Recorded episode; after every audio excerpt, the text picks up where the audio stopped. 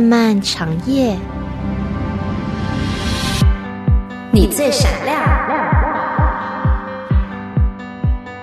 心动一刻，心源主持。相逢此时，相约永恒。亲爱的朋友，你好，我是星源，欢迎收听今天良友电台的心动一刻节目。今天是星期一，是我们心情按摩椅环节的时间。那么在这个单元当中呢，星源尽可能的为你分享一些有关于人际关系、自我成长、婚姻、职场、恋爱等等方面一些优秀的文章内容。那今天呢，星源想要跟你一起看的就是为什么不应该偷看伴侣的手机，因为这会成为关系破裂的导火线。当信任的关系被打破的时候，伤痕可能永远都没有办法抚平。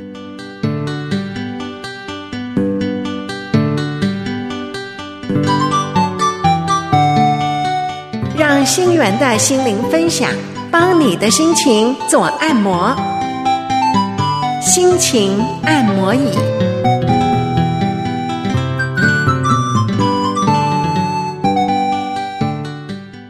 自从智能手机出现之后呢，它彻底改变了人们的生活。不仅生活变得更加便利，信息流通更加快速，还促进了人际之间的交流。几乎呢，只要一只手机在手，就能够解决所有的疑难杂症，以一种划时代的革新去颠覆了你我的想象。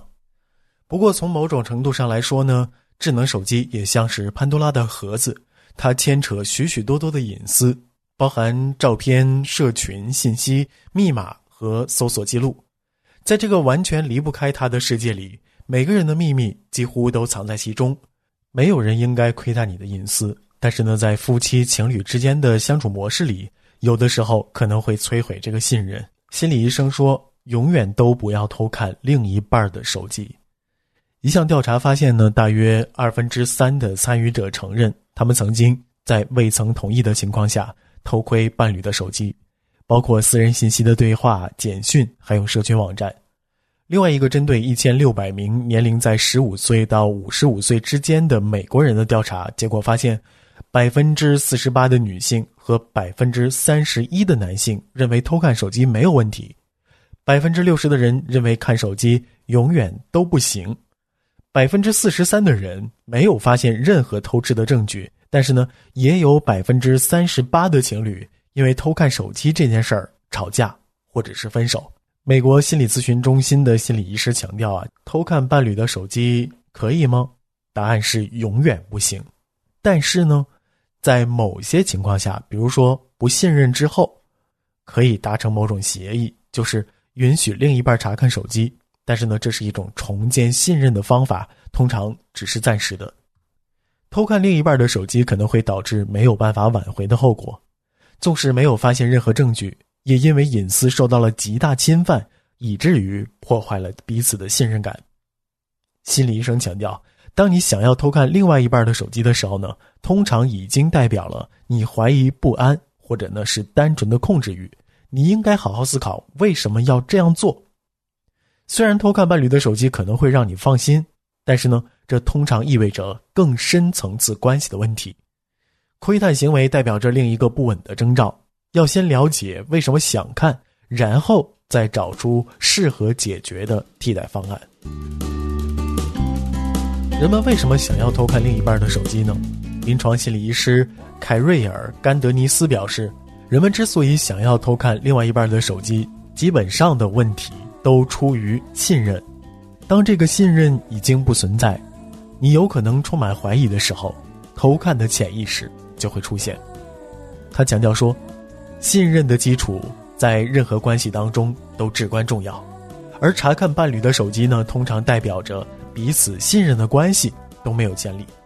他说，好奇对方的隐私是一回事儿，主动查看对方的手机呢，也是一种不信任的表现。当然，每个人都有理由不信任对方，但如果是这样的状况，就应该重新审视你们的关系。此外，不安全感和较低的自尊心也是让人想要偷看手机的原因。之所以想要检查对方的手机，往往有某种理由对彼此的关系感觉到不安全。有可能是对方有不良记录，或者是欺骗的历史，或者呢是某人的前一段感情因为某种阴影而不再对现任的关系感到自在，这使得他必须保持警戒，防止自己再度受骗。看手机的过程就成了寻找安全感的借口。然而，蒂瑞尔·德甘尼斯强调，如果你怀疑对方有外遇、出轨，通常呢比通过手机。更有效的办法来查明真相，无论是出于嫉妒或者是担忧，还有其他方式能够帮助彼此对话。试着提出你不安的理由、怀疑的原因。不管如何，通过看手机来寻找出轨的证据，大部分都不会有好的结局。信任才是关系稳定的基础，在健康的关系下，情侣之间的信任其实是很充足的。研究发现，三分之一的女性和二分之一的男性都知道对方手机密码，更有十分之九的女性很乐意在伴侣询问的时候把手机交给对方看。这是一个国外的数据啊，当然在我们中国国内情况，星源觉得这个比例好像有点不对劲儿了。我们继续看作者所写的文章哈。那么在这样的情况里呢，基本上彼此的信任是很充足的，因为即便是知道对方的手机密码。大部分人呢，也不会在不经过对方的同意之下就偷看。知道密码的这个安全感通常让人放心，但是就算是对方不愿意告诉你呢，那也是彼此本来就应该有的隐私。心理医生强调啊，如果你主动询问对方是否可以查看手机，就要考虑后果以及你之所以想这样做的真正原因。如果呢是对方曾经有出轨记录。当然情有可原，但事实是呢，通常情况下你不应该去查看伴侣的手机。想象一下，如果你刚好发现你的另一半在未经同意之下偷看了你的手机，你会有什么感受呢？那就像是侵犯了隐私和信任，成为了质疑这段关系的导火线。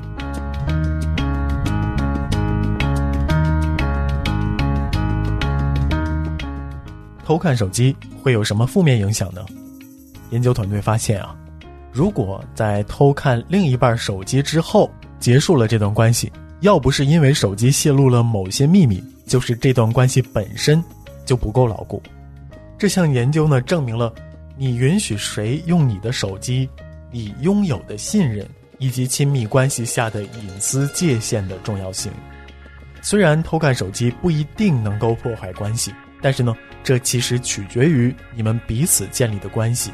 和基础，蒂瑞尔·德甘尼斯强调，当讨论到偷看的时候，其实后续的后果往往是隐私跟信任之间的争论。无论是任何的智能手机、智能装置，未经同意的窥探，其实都会引发很多问题。当你感到信任被侵犯的时候呢，这个行为会对整个关系产生很大的影响。无论是否真的有挖掘到你想要知道的东西。那么，这个偷看行为的出现，都是未来无法挽回的事情。研究发现，想要回避、保持距离，和伴侣具有侵略性的反应有关。虽然你可能认为你对另一半了解很多，你们的感情非常好，因此呢，想要了解更多隐私的秘密，但是就算是再亲密的夫妻，也应该保有自我的隐私。过多的窥探只会招致相反的结果。心理医师说，现代人的人际关系涉及到很多的层面，包括五花八门的虚拟世界，因此设定健康的界限对于所有类型的关系都很重要，而不仅是恋爱或者是浪漫的关系。这些界限呢，都已经包含了是否同意另一半去看你的手机。你可能同意你的伴侣使用你的手机打电话。但是如果对方开始趁这个时候看你所有的私人信息，尽管没有什么要藏的，但你还是会感觉到很不舒服。当打破了一定的信任之后呢，你就会发现很难在你们的关系当中再去设定健康的界限。那么问题就来了，在健康的伴侣关系里，你们应该怎么做呢？你肯定有过这样的情境：你知道另外一半的手机密码，而对方呢正在洗澡。尽管呢，这看起来是一个偷看手机的绝佳机会，但是，请试着控制你内心的冲动。迪瑞尔德甘尼斯说呀，想要看一下手机是完全正常的，但是，请试着深呼吸，并后退一步。比起看手机，可以用别的方式来替代，比如说，你可以跟。对方去聊天沟通，希望另一半呢能够多分享一些工作还有生活上的小事儿，并表达自己为什么需要查看对方的手机，以及共同努力不要有伤害对方的秘密。心理医师分享说呀，在一段关系当中出现问题是很正常的，也许呢偷偷检查伴侣的手机可以避免一场困难的对话，但是开放的沟通和诚实的信任。才是为健康关系奠定基础的关键。好了，那这篇文章星源就跟你看到这里了。实际上，在现实当中呢，很多故意要去看对方手机，然后呢，你如果不让我看，就是不爱我，这种情感勒索的情况比比皆是。那这就导致了什么问题呢？其实并不是说呢。你有问题瞒着对方，然后呢，一看手机就能够被发现。看手机的问题，星源觉得还有另外一个层面，就是在于在关系当中的另外一方，也就是看手机的这一方，其实他有着一个过分的控制欲。这并不是说逻辑上的一个滑坡谬误，说你现在看手机以后就能够干出什么事儿来，而是说呢，这个行为本身呢，它就已经显示出了一个人过分控制欲的警报。如果你遇到这么一个人，他整天的就想去查看你的手机，你吃个饭、上个厕所、洗个澡，发现对方正在看你的手机的时候，其实这已经是关系当中的一个红色警报了。另外一方面呢，很多人害怕自己的手机被查看，其实并不是因为自己真的有什么害怕被对方知道的隐私，自己真的干过什么见不得人的事儿，在手机里边有记录，而是通常情况下呢。看手机的一方，他不光有一个强烈的控制欲，同时呢，这个强烈的控制欲跟另外一个性格特征是高度相关的，就是一个受害者的心态。那这就会让他在看你手机的时候，看到很多无相关的东西，或者是过去很多年之前的浏览记录、搜索记录等等，实际上只是只言片语。那么他就会站在一个受害者的心态上。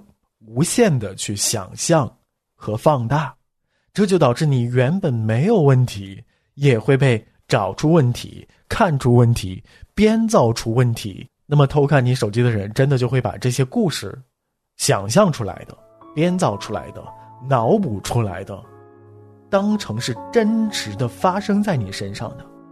而这个时候呢，接下来你是没有办法向他自证清白。没有办法向他证明那些你没有干过的事情，这才是最麻烦的。